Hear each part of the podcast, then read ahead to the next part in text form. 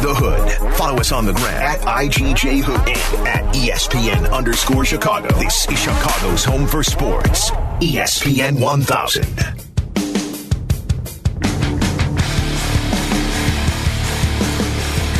Under the Hood with Jonathan Hood on ESPN 1000 and the brand new ESPN Chicago app. Got a heck of an NFL draft and still question marks on what the Bears could have done, what they have done. We turn to Howard Griffith, a two time Super Bowl champion, analyst for the Big Ten Network. He joins me, Jonathan Hood, here on ESPN 1000 as we review the draft. Hello, Howard. How are we doing, Hoodie? You hanging in there? Uh, I I don't know. I, am that's a, come just, on, man. just trying to trying to figure it out. Um, so so I'll ask you this. So the question is, if you draft Cole Kmet, then why did uh-huh. you give money to Jimmy Graham for a retirement plan? right, because you you you have to assume right that if you take Cole Kmet that high, he's going to be a big part of what you're going to do offensively. I, I think what you're going to see probably is some a, lot of two tight end sets, and and what I mean by that, not necessarily in a run situation, but where you see Cole or you see uh, you see both tight ends that are really stretched out and trying to uh, maybe catch the defense in in a different personnel because you got two tight ends that can get out there and, and be very athletic. So you, I guess they're going to try to find some mismatches uh, as they prepare for the season. You mean like San Francisco, right? Or maybe Kansas, or Kansas City, like that kind of confusion, stuff like that. Yeah, I, I think that's what they're they're looking for. Um, you know, Cole is going to be a, a a really talented guy. When you when you just watch him, you just when you just first lay eyes on him, you see just how physical and imposing that he is at this particular point. Now, he's not a great inline blocker. That's not why the Bears drafted him but he's a guy that I think over his time in the National Football League is going to become a better uh, inline blocker. So it's not so so much of a tell that the ball is probably going away from him or the ball is going to be thrown to him. So I think he'll continue to develop uh, as a tight end, and, and I think he's going to have a successful career in the National Football League. You know, there's a lot of um, question marks on how come the Bears did not address the wide receivers, you know, earlier in yeah. the draft. But I think it's what we talked about before, Howard. When you are, are trading your draft picks, trying to win now, trying to plug the gaps on your football team, throwing money here on the defensive line, throwing money here at tight end, throwing money and making deals to get another quarterback. When you don't have the draft capital, it's hard for you to get the type of players, young players that you want. Maybe that's one of the reasons why the wide receiver position is, is the way it looks. And you think about this, Eddie. There were some uh, some really talented wide receivers when they when they took Cole, and that's why you have to believe that maybe this is the direction that they want to go as far as the fit and what they want to look like uh, as far as an offense is concerned. Uh, with the bigger tight ends or the bigger wide receivers that they can throw at teams and maybe create some mismatches. You look at a guy um, like KJ Hamler that ended up going to uh, Denver I mean, it, from Penn State, he's explosive as it gets, and he's going to be a day one contributor. You know, I, I think Cole's going to be a day one contributor too. But when you look at some of the wide receivers that were still available to them in the second round, you know, they're very explosive and able to make some plays happen for them. Howard Griffith from the Big Ten Network with Jonathan Hood on ESPN 1000. I want to just switch to the Big Ten with you as far as players that were drafted. There's no doubt that Chase Young is going to be a, a special player. Uh, people try to compare him to the Bosa's. I would say that if I'm Chase Young, I'm trying to be above them. Uh, I mean, the yeah. Bosa's already have their, they, you know, they, they've got their uh, their situation locked up as yep. up and coming young players that are difference makers. But I'm, I'm Chase. I'm trying to be better than that. But as far as some of the others, I'm, I'm interested in your thoughts on players like Okudah uh, from uh, that went to the Detroit Lions, also David mm-hmm. Arnette, the senior yeah. that went to Las Vegas. What what stands out about those players? You know, uh, when I saw those guys this past summer, uh, and I was telling people, I said, look, they legitimately have three first rounders that they're going to roll out on the field when they put the when they go out with their secondary. And, and I'm talking about Shaun Wade when he steps in and they're playing a nickel. But you're talking about guys that were built to play man to man coverage, press man, but then last year really excelled at playing still man, but were able to play off. you look at Arnette, he he has a safety type body, but because of the way he's been coached there, he's really been able to develop. And this is the guy was thinking about leaving last year. Comes back, ends up being a first round pick. You look at Jeff Okudah. I was out there uh, actually the day that I saw them uh, this summer. You know, there were several GMs that were there, and they really were amazed at, or and scouts just what this team looks like and what those two guys look like. Because right now, and this is why I think Okudah went so high because he's an outstanding player. But there are not a lot of corners that look like him that can play man to man and can run. And, and that's one of the things that has really been able to help that program out. And I think these are going to be two players that are, you know have some tremendous upside in the NFL. They're going to take their lumps. There's no doubt about that. But they're going to when they settle in and, and they understand the system and what they're being asked to do by both uh, the Raiders and also uh, Detroit. I think they're going to have fabulous careers. Howard, I think it's time for you and I to start calling out these teams that don't have value for the running game. I think we need to. I think we need to identify it too, because as I'm watching the first round, right, and then get into the, into day two, yeah. and it's just like, are you going? Are, are you going to seriously tell me that no team could utilize a J.K. Dobbins from Ohio State. They cannot utilize, you know, quality players that played the running back position like a Jonathan Taylor from Wisconsin. Yeah. How, how, surprised were you? Um, and again, it was it was uh, round two for some, some was round yeah. three. But how much did that surprise you of how all of a sudden now people are looking at the running back position as if it's the fantasy draft? Yeah, well, remember now, uh, uh until really Ezekiel Elliott, I think he, what did he go, like four or five when mm-hmm. he went to Dallas? And then people all of a sudden, okay, well, maybe we ought to take a look. But what happened when you saw the Todd Gurley situation go left after they uh, awarded him the big contract, people fell back into that box where we don't need to spend a first round pick on a running back. I think the other thing is this year the draft was just so deep with the wide receivers that you talk about, some offensive linemen and some um, defensive players that that so many wide uh, running backs had the opportunity to get well forced really forced down. And I think the other thing that's interesting to me, J.K. Dobbins was the best running back out there, all around back. D'Andre Swift, is, he might he's quicker, uh, and, and it looks like he might be able to add something. But if you want to be able to pound the ball and thump it, you're talking about Dobbins and Taylor. But the other thing too, Cam Cam Akers, who also went, uh, I believe, in the second round there was not a, I would say, when you look at those four guys I named, none of them really jumped off as far as being that much better than the other one. And I think since they were so close together as players, I think that's one of the things that, that pushed them, all of them, down into the second round. But again, you know, it doesn't matter. There were a lot of players that went the second round that I think are going to have Pro Bowl careers and you know, as they all want to do is be Hall of Famers, and let's see what happens as their careers move on.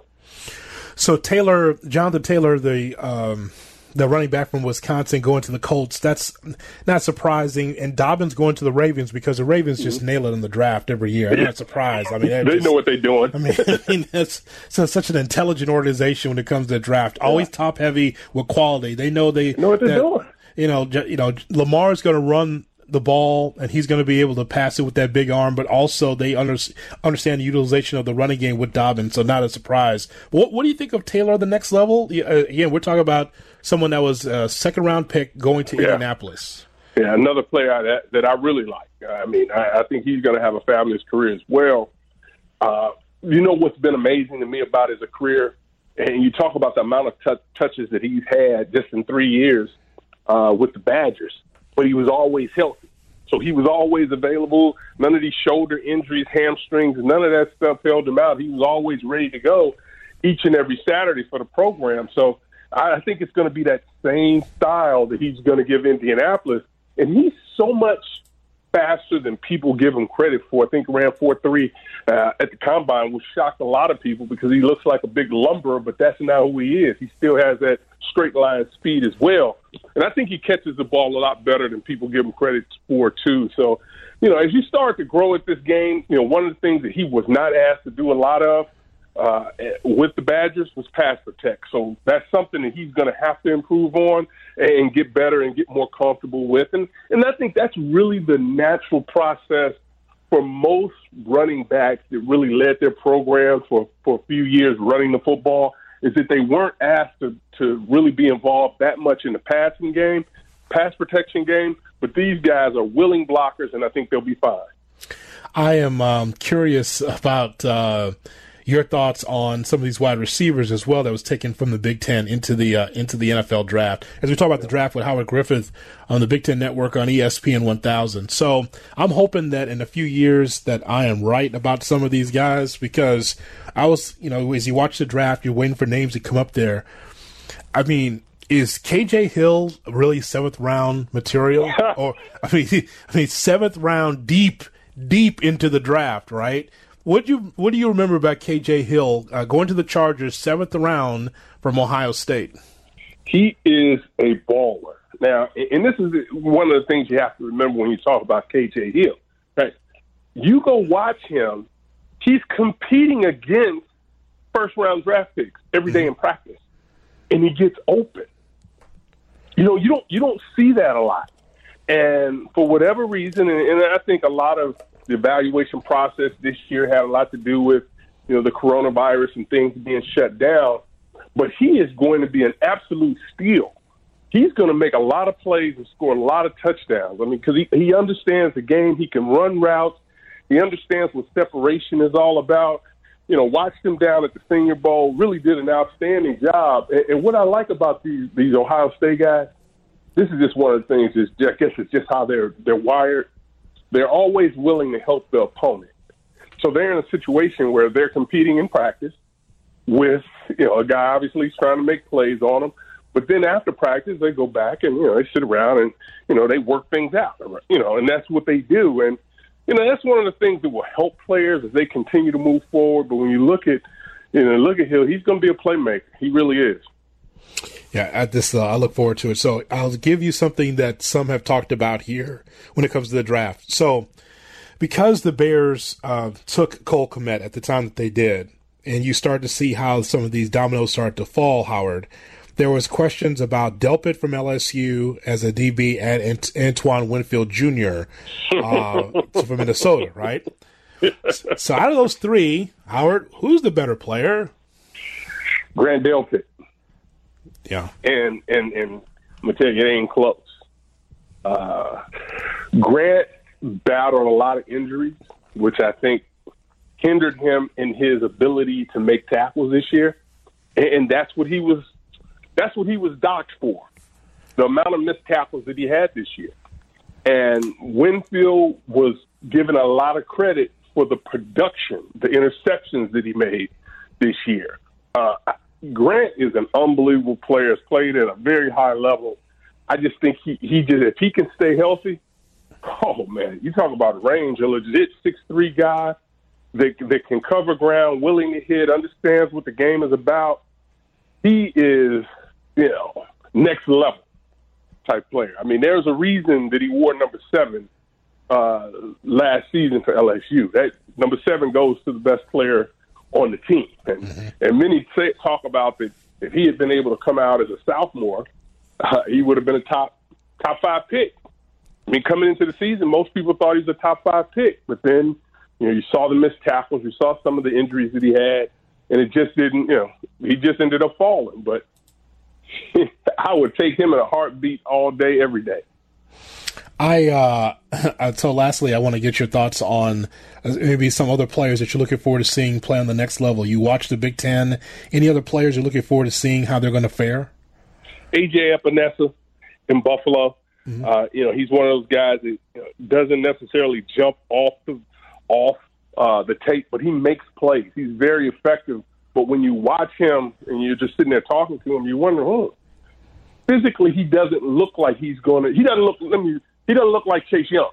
Mm-hmm. I mean, that's what we're talking about. And he doesn't have the same gear that, that Chase Young has, but he is very productive. Last year was his first year being being a starter, but but I think he's going to make a lot of plays. Uh, Yetur Gross-Matos from Penn State, another defensive end, came out early, went to Carolina. I think that's a player that, that has a chance to really be special and go out and make a lot of plays. And, and I think a name that, that people – probably ought to keep an eye on is Quintez Cephus. uh, from the Badgers. That I think he ended up going to Detroit. I think he'll be a, a really good player for them. And you know, talked about uh, we talked about Jeffrey Okudah. Jeffrey Okudah believed that he he was the best wide receiver and the toughest wide receiver that he went against his entire time at Ohio State. So that's pretty high praise for him. Well, all right, my friend. I'm glad you you uh, stopped by. It's uh, interesting the Andrew Thomas pick for the uh, Giants over uh, Tristan Wirfs, because I know you watched it in Iowa. But what's the Giants though? You know, Dave Gettleman knows everything. Just ask him. You know, so Man, it's Tristan Wirfs is going to be a woo he's a freakish athlete, and I'm gonna tell you, if, and that's one of the things that Iowa always they, they their guys are ready to go when it comes to the draft. There are a couple other guys that were drafted from there, and they always seem to stick and and really pan out because I think they do a great job of really developing the players uh, there at Iowa. So it's a lot of players in the Big Ten to look forward to watching uh, as their careers move forward. Man, just put it right down, State Street. Don't you? Aren't you just trying to tell us that if you if you're looking for a Big Ten player, you're looking for linemen and tight ends? If you're an SC, if you're if, it, if, if, if it's the SEC, you look for skill position guys. Man, there's some dudes. Yeah, it's some dudes in the SEC that can play tight end too. But I would tell you, those big defensive tackles uh, that can rush the passer. Like I thought Brown uh, from from Auburn, you know, would be one of you know that go in that third spot, but they took Okudah. But that dude, I mean, he's a pass rusher. He's just not a guy that's, that's going to, you know, suck up space. He can rush the passer from that defensive tackle position, and those guys are hard, hard to come by. Brycen Hopkins is going to be another good player, I think, out of Purdue, tight end yeah, uh, I'm looking at this list. There's some quality here that I enjoyed watching on Saturdays. So I'm looking forward to seeing uh, what you know how they are going to fare in the next level. It's going to be fun. Well, yeah, well uh, hopefully we can get back out on the field here pretty soon, there, hoodie. Well, well, that's the that's the thing. Like, I don't have to go to the game if they don't want me there. I understand. Like, I, I'll I like the experience on the big HD TV in the hood cave, so it's good. Like, listen, you know, you don't have to beg me to come out there or, yeah. or no, no, no. It, it's it, until it's safe. I'm good at the crib. Just put I'll it on. Right at the crib. I hear you. I hear you, my friend. Howard, as always, I appreciate it. Thanks for coming on the show. As always. All right, anytime, buddy. Take care. It is Howard Griffith from the Big Ten Network uh, with us here as we talk about the NFL Draft on ESPN 1000. Is Under the Hood with Jonathan Hood on ESPN 1000, Chicago's home for sports. ESPN 1000 takes you back to 98 with the ESPN 30 for 30 documentary, The Last Dance. What time is it? Relive the glory of Michael Jordan and the Bulls, going for their sixth title in eight years. That wasn't Michael Jordan out there. It was God disguised as Michael Jordan. Jordan and the Bulls granted a film crew full access to document their bid for a second three-peat. It continues this Sunday night at 8. ESPN's Jalen and Jacoby react to it immediately after. Recap all the episodes on Mondays with Kap and Company, Carmen and Jurko, Waddle and Silvy, and Under the Hood. They lived it with you. I had to do what was best for me. Watch this incredible 10 part documentary on ESPN. Talk about it on Chicago's Home for Sports. The Last Dance. Presented by Coors Light, mountain cold refreshment. Take time to chill and please celebrate responsibly. You guys not allowed? No, I'm just kidding. On ESPN 1000. Under the Hood with Jonathan Hood. Follow on Twitter at TweetJHood. The NFL draft has come and gone, but we still have plenty of time to talk about the Bears and the NFL right here Under the Hood with Jonathan Hood on ESPN 1000. Um, so my overall thoughts on the Bears draft was I thought that it was the right choice to get Cole Kmet at tight end because they needed a tight end. Uh, never mind about 10 tight ends in the room. You need to have one good one, and they have one now in Cole Kmet, who's probably going to be a cornerstone for the franchise for a while. And then uh, getting the corner Jaylon Johnson because you need to have a corner. Uh, and so the Bears are able to do that. I'm just, my disconnect with the Bears is not what happened on draft day because you know how it is because this might be I might be talking about you, and if this relates to you, I'm talking to you. Um, just always complaints on draft day. I mean, it, it, just it could be the best player in college football. Ah, you didn't get the cornerback that I wanted. Where's that interior alignment that we need? Look, we know that the Bears have a lot of needs, on the offensive line. A lot of needs when it comes to um, their secondary. Um, more needs, I would say, uh, at the wide receiver spot. But the thing is, is that, but even before the draft took place last week, you just knew that just throwing money at holes is just not going to get it done. Uh, you want to be able uh, to be able to have some new players and some fresh players on your roster that you feel that can elevate you to the next level. But when the Packers and the Vikings continue to be over the Bears in the NFC North, that's the thing that's such it's so it's it's such a, um, a problem when you're a Bears fan because you're saying, okay, where's the success year in and year out for the Bears? Not just one 12 and 4 year, then out of the playoffs. You have to have sustained success in order to be able to even get in the mix for the NFC Championship and get to the Super Bowl. And so, even before the draft, it was just kind of like, wow, you know, this this team is set defensively, and offensively in an offensive league, it still lacks behind. I mean, it, I can I can quote chapter and verse all the numbers because you and I have talked about this for a while now in the offseason on how the Bears need to get more points on the board. And it's almost like the Bears settled on their wide receiving core. It's like, okay, well, Allen Robinson's good, and you know we'll we'll do what we can with um, with Anthony Miller and see how that works out, and then all the other wide receivers in the team will see what they can be able to help. And to me, you just have to be able to address that because an offensive league need more offensive weapons. Kmet's just one guy. And I know this will be the Cole Kmet draft because he was the first pick taken in this draft for the Bears, but it really shouldn't be. It should be the Ryan Pace draft in which he was selling assets left and right to try to win now. And who knows if the Bears are even going to be in the playoffs this upcoming season? We will see. Other teams that really stood out to me as far as this draft is concerned is the Philadelphia Eagles by taking Jalen Hurts.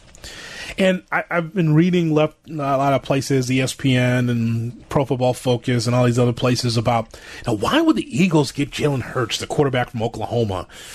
Why would they do that? That's that's very odd. Why would they? Well, the reason why that you'd get Jalen Hurts is because Carson Wentz can't stay healthy. You see the playoffs last year? I mean, there's a reason why McCown had to come in, that 40 plus year old McCown trying to piecemeal an offense together because once again, Wentz is hurt. I don't know why it's a head scratcher when Jalen Hurts, who has proven himself on, on two prolific programs in Oklahoma and in Alabama, both of these programs are at the top of the heap when it comes to college football. And he played for both, and he flourished in both and he was drafted on day two of the draft for the Eagles, and he fell right to the Eagles' lap, and that's a great pick for them because they need somebody they can rely on that can stay healthy for God's sakes. I mean, Carson Wentz, like he can't stay healthy. And so that's why Wentz, why why Hurts is there. I don't know why that's a mystery. That's a good pick for the Eagles. Also, I, I believe that the um, a, f- a few other teams that stand out to me is Baltimore, and it's no surprise, right? Baltimore always does a great job with uh, with their draft picks.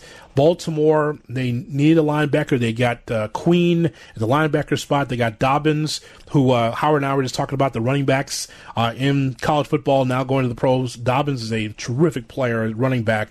Duvernay is a top wide receiver out of Texas.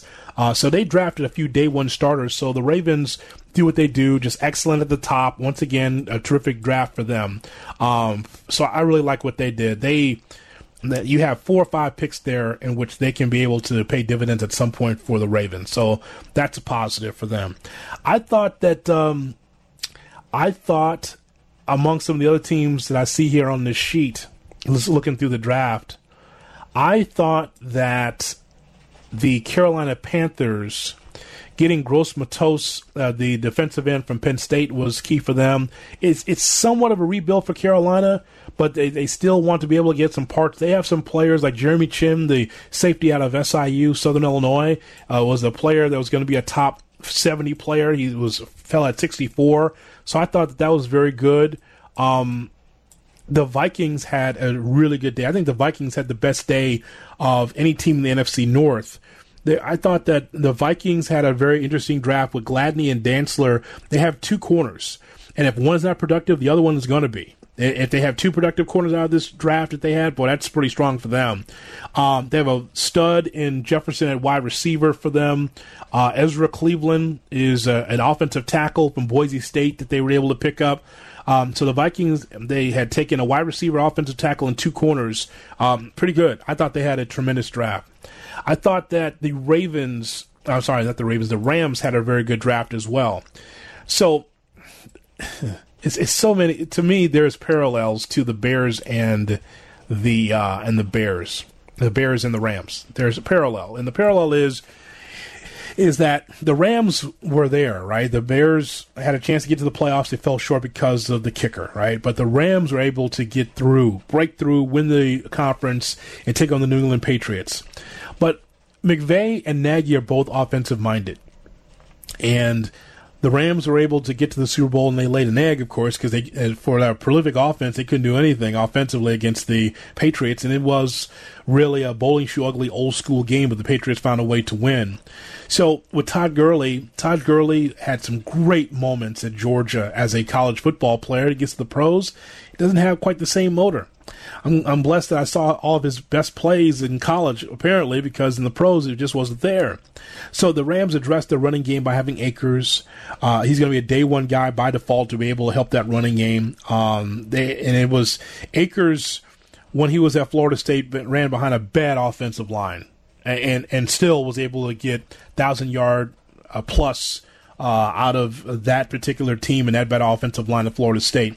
And I just thought that they were able to get a wide receiver they needed as well. Um, so I, I, liked what the Rams did uh, in their draft. And so and there's a few teams that stand out, but I thought that there's some teams here that really did well um, on the big board, finding holes. And to me, it's about hey, we we need this particular skill set for our team. Some teams did it well, and some teams, like the Bears, did the best they could based on their, uh, you know, based on their uh, on how many picks they had. Uh-oh. Uh Before we get to Tales from the Hood, uh oh, there he is, Jimbo from Lockport on ESPN 1000. Hello, Jimbo. How you doing, buddy? How you doing, Jonathan? I'm good, thank you. What's going on? Hey, uh, I'm really excited. I have been down with the Bulls for about five, six years. I lost interest, but I, kind of think I like this. Ever is it Everly, the GM? Yeah, Eversley. I, I kind of like this thing, man. I I like the way they're going, and I mean, if you're going to clean house, clean house. You know. Yeah, well, you, you you need new blood. You've had the same guys in there for a long time. It's good to have a different uh, different opinion in there. Someone that's seen something different than just you know Deerfield for twenty plus years. exactly. Know? That's like exactly. Not to cut you off, but exactly. It's like the Blackhawks. Ever going? Why? Why did they fire the president? Because they wouldn't get rid of Stan Bowman, and he didn't want to undercut him. You got to do it from the top down, Jonathan. You can't nitpick. I'm just going to fire the coach. I'm just going to fire this. You hire a man. You're the president of operations. You hire the general manager. He picks the coach. You know, so on. Right? Don't you? Just like the Packers. Yes, sir. just hey, like your, man, just like your I. I like that that love thing because you know what? We're not going to throw a guy in the hole. We're going to give him two, three years. He's going to get his feet on the ground. He's a young man. Green Bay is changing their offense. Yeah. They got that AJ Dillon. He's a pounder with four or five speed. We're going to run that ball in Wisconsin in December. You have to. You have there's to. no more. There's no more four guys go out and we're going to throw we're going to throw deep. You got no other that choice. Game's you, over, man. Pa- Packers don't have any All Pros at wide receiver, so you might as well run the ball. Well, hey, we got one. Wow, wow. You know, hey, you should, those guys got to step up, man. They draft those guys. You got to step up. You should you should have more than one. I think the Packers deserve more than one All Pro at wide receiver. How do you know they don't? Oh, come on. Well, oh, it, hey. I, I guess if they did, I guess Aaron Rodgers wouldn't complain about it right? Oh, he wouldn't complain. He complains he's dating Danica Patrick. He can go everything. All right. Call call tomorrow. Call me tomorrow, Jimbo. I'm just saying, man. Come on, man. Move the pack is back. Oh, we geez. won't accept under 10, 11 wins. All right, Jimbo. Call back tomorrow. All right. I love you, Jonathan. I love you, brother. There he is, Jimbo from Lockport, the Packer fan, checking in. just with random thoughts. She just had a, had a thought, decided to call in. All right, we have uh, we'll review uh, the Last Dance documentary with Tales from the Hood. That's coming up next. This is Under the Hood with Jonathan Hood on ESPN 1000, Chicago's home for sports. This is Chicago's home for sports. Stream ESPN 1000 easily on the all new ESPN Chicago app. You're listening to Under the Hood on ESPN 1000. What do you got there? This is your car. My car? I said a 10 second car, not a 10 minute car. Pop the hood. Pop the hood? Pop the hood. Tales from the Hood with Jonathan Hood on ESPN 1000 and the ESPN app. Here we go. Tales from the Hood on ESPN 1000 and the ESPN Chicago app. So glad that you are with me here. We give you stories from sports, entertainment, everything else in between. Jarrett Payton, son of Walter Payton, broadcaster for WGN Channel 9, We'll get his thoughts about the Bears as well. He's always got strong thoughts about the Bears, get his thoughts about the draft and uh, the offseason for the Bears. So we'll talk about it right here on ESPN 1000. Um, Sean Davis is producing the show tonight. And Sean, I just. Um, I've gotten a kick out of this. Uh, see, I gotta, I gotta move away from this Krause GIF because I'm just gonna laugh the whole time. So let me move this. the one dancing on the plane after uh, the sweep. The red cup That was wiggle, hilarious, yeah. The red cup wiggle is just great. I just, I'm gonna move past this because I'm just gonna keep laughing at what I saw. God, it's so great. I mean, that's the best part of the, the documentary so far. Just the the red cup wiggle. I, uh, I, I have really enjoyed this and I mentioned earlier that it's just about the journey, right? How difficult it is. These, uh, how many shows have you produced? How many shows have you hosted in which your co-host or people that listen to you, like they listen to me, will say that you know why come Russ doesn't have a championship? You know what's up with James Harden? I don't like the way he plays, and all these these people, eh, you know, dissing some of the top athletes, some of the best basketball players out there because they haven't won a championship, not understanding the journey, right? I mean, how difficult. And then, and then on top of that, you know, we, we talk about how great Russell Westbrook is. I'll just use him as an example because he's Mr. Triple Double of the modern era. Well, Russ has to be able to, to trust others too, and he does it to an extent because he gives you 10 assists a game. That's what he averages. But it's just about making sure that the big shots don't always come from him. It goes from other places. Uh, LeBron learned that. Some of the all-time greats had to learn that, and so that's that's what I, I tie what we're watching now to the modern era in a lot of ways. It's very much like the modern era, and that's the one thing you pick up is that I remember Steve Kerr in that series with Houston talking to Kevin Durant saying, "Look, there was a time." It's funny because he wasn't on that team, but he was pointing out the fact that in Game Five, it was John Paxson that hit the major shots. It was like four or five in a row down the stretch. And Mike said, I saw him hit the first one, and that let me know I can keep going to him. And he just kept going to him. It was amazed. It was an amazing thing to just watch the Lakers continually leave him wide open. They just refused to allow Michael Jordan to beat them in that game. And John Paxson stepped up and did what he was supposed to do, knock down the open jumpers. I'm glad. I'm glad that Jerry Reinsdorf is not as outspoken uh, as he once did in his what I would consider his prime. I don't know if Horace Grant and the Blue Flu is in this documentary, but you know Horace got it too, just like Scottie and like the whole thing with Phil. Like Reinsdorf was. I remember this. You know, growing up watching the Bulls, just just how Reinsdorf was locking step with Krause, loving the loyalty of of Krause, and to me, it's always been about the players and the coaching staff to to help build an organization. Uh, I remember Horace Grant, you know, the like Jerry Reinsdorf holding a uh, holding a press conference saying that Horace Grant wasn't available for this game because he had the quote unquote blue flu. Um, of course, Horace was just part of that first three-peat, but just you know, there's a guy there that could have been part of the next generation of Bulls, but you know they moved on because the organization wanted to move on. You know another underrated piece that they just didn't want to value or didn't value as much as other teams valued. I think his contract with Orlando was like the high. He was like the third or fourth highest paid player mm-hmm. in the NBA, which is crazy at that point in time. And Scottie Pippen still, we know from episode two, Scottie Pippen was undervalued. Mm-hmm. Michael Jordan didn't get paid until his last three seasons. So when we look at that and you look at the modern era of basketball, you definitely don't see a lot of guys that are underpaid. You'll see a lot of guys overpaid. Oh yeah, but you won't see a lot of guys underpaid in today's NBA. Did you catch the slight that Jordan had on Cartwright establishing the post oh, early? man, I don't want him to have the ball with five seconds left. Hell no. Hilarious. He, Hilarious. I know it's like small, but it, but that was something that Phil wanted to be able to establish the big man because that was man. Turn on any Bulls game, turn on any Bulls game with Cartwright on it, and the post was established first. It's like you know the triangle came in and they they got it to Cartwright so they can get the big man going right. Jordan didn't even like that. I mean, 29 years later, he's still mad that they had to establish the post. Like, wait a minute. Bill got the first shot, maybe the first two or three shots, and yeah. he was the first sub out. Yes. That's enough. He was definitely the first sub out. Establish the post. I like that because you can always depend on that. Like the first, you sit down, watch the Bulls game, and there's Cartwright. You know, you know, it's funny. I didn't know that much about Cartwright before he came to the Bulls. It, I mean, I don't think you you were too young to watch. No, like, I remember. I remembered him at, with the Knicks.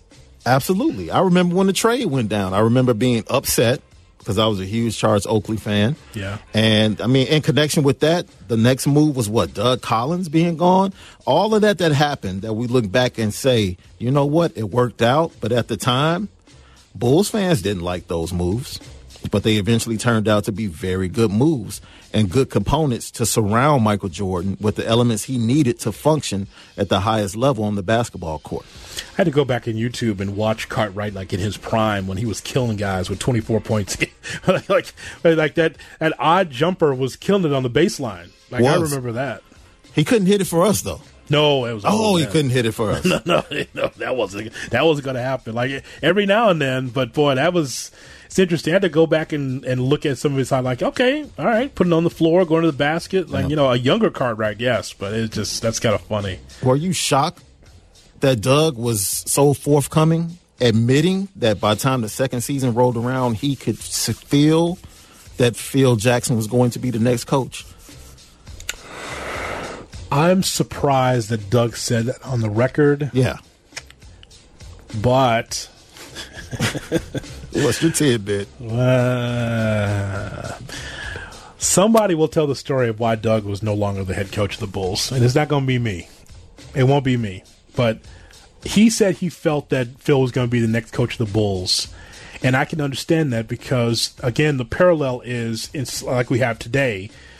Gar, he knew that Fred was Fred Hoiberg was going to be the head coach while Thibodeau was in the job right? We hadn't heard about Fred until like a year and a half out at, uh, left on Thibodeau's time with the Bulls. And so, you know, Phil with Doug Collins, like there's there's symmetry there where the uh, Tim Floyd and Phil, like like already a year before we had a year in the in the champ, last championship actually the last year of Phil, we continue reading the papers about Tim Floyd. Like, why is Tim Floyd connected to the Bulls? Well, because Krause had already started cornering the market on the next head coach, and it was Tim Floyd out of nowhere. So this is kind of a Bulls thing.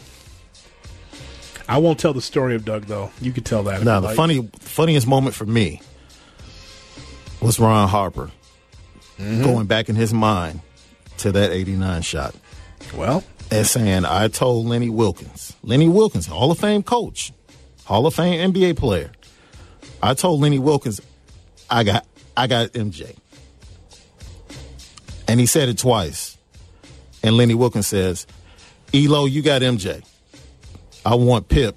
You go you go stick Pip. Go to the corner and stick Pip. Everybody knew MJ was getting the ball with about 3.5 seconds. He called it BS. He is still it was still he he's on the Last Dance yep. documentary talking about his three championships and the last of them that he won with the Chicago Bulls. And it still irritates him to that lets you know how competitive these guys are. It still irritates him to this day that he lost that game to Michael Jordan and the Chicago Bulls. It's still painful to a lot of guys. Yeah. I don't know what Lenny was thinking. That's supposed to be a, great coach there. What was he thinking there? Like it's, like it's Michael Jordan. There's only one person who can get the ball because Pippen was not established, or Sellers was not established during that time Oh, to really get the ball. You oh. know, you know. So like it just, it, it's just the way history is written. You knew that Jordan's get the ball, but then you put Craig Ehlo on him. It's like Just ridiculous. Ron's still mad. And by the way, said it clearly. By the way, no stutters. Yes, he was- did. He said it, he's very he's very clear. He's still mad.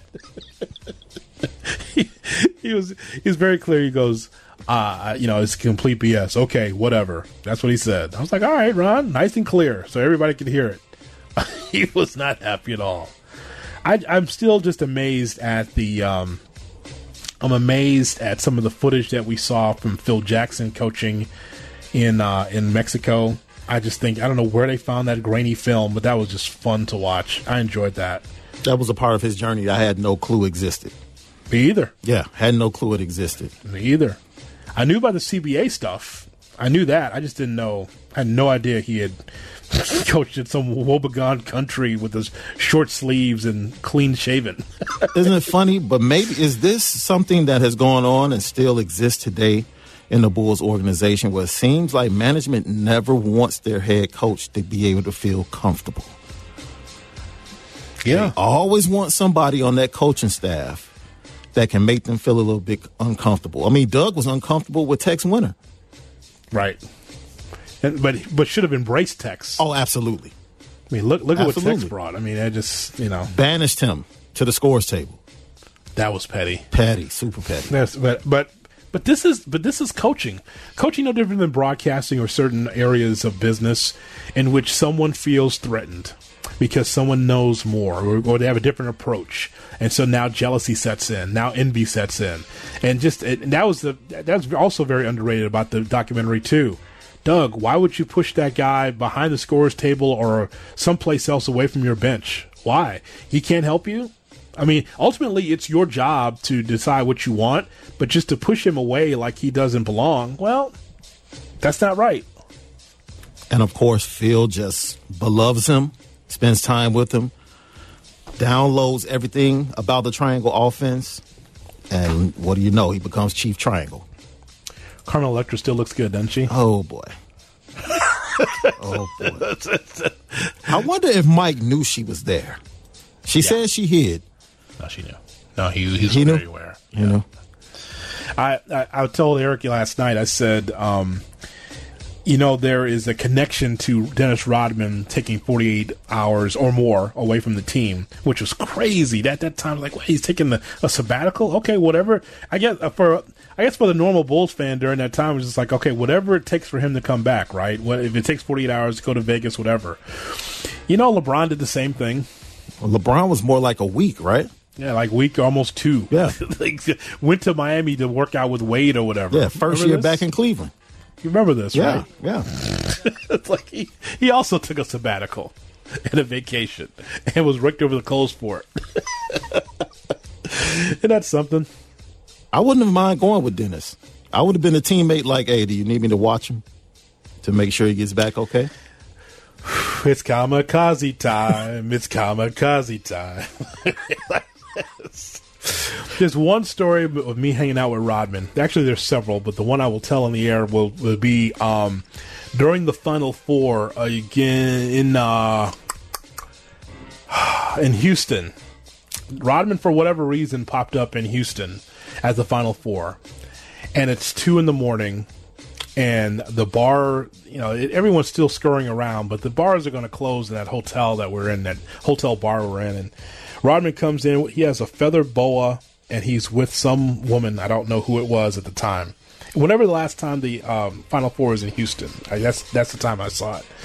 And he was just as nice a guy as possible. Sat down uh, on the at the bar uh, next to me and a couple other people, and just shooting the you know what, just this conversation and just do doing shots. And he was like, "All right, guys," and he just, just kind of just went on his way into the Houston night. There's wow. a half hour. Didn't even ask him like basketball story. Just asked him like his time in Houston or whatever. And I told him like, I told him was like Dennis, I, I, don't like these lines, man. I don't like. I don't have to like stand in lines. Like I, I said, you don't have a problem with that, right? He goes, oh no, there's a couple of bars where I had to stand in line at first. I'm like, really? They, they know you're Dennis Rodman. He goes, yeah. He goes, "Yeah, bro, I didn't like it." it's like it's like that was just just regular conversation, you know. The so weirdest that, experience I ever had Chicago party wise was going to the Crowbar.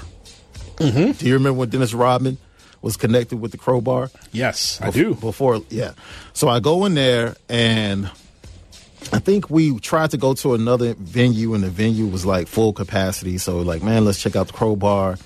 We get in, we walk upstairs. It was like three levels. We get up to the second level, and it's like, okay, and we hear music on the third level that's totally different. We didn't yep. feel the vibe on the second level. We go up there, and the scene was just like very erotic. I'll just leave it like that. Sure. Like velvet lounge chairs and chases, and man, anything that can be going on was going on.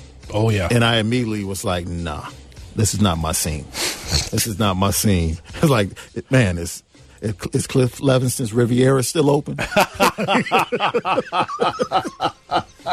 we can always count on Cliff during the first three-peat. What time is it? what time is it? Most people don't know about Cliff Levingston's Riviera. Oh, it was boy. a darn good time. Oh boy. Yes, sir. Cliff still lives in the area. Yes, he does. he actually had an event at the Riviera over All Star Weekend. That's funny. Yeah. What time is it? Jack and Coke time. Woof. And that's Tales from the Hood right here on ESPN 1000. Uh, coming up at 9 o'clock, we will hear from Jarrett Payton, his thoughts about the Bears. And don't forget, if you're a wrestling fan, oh, I got you.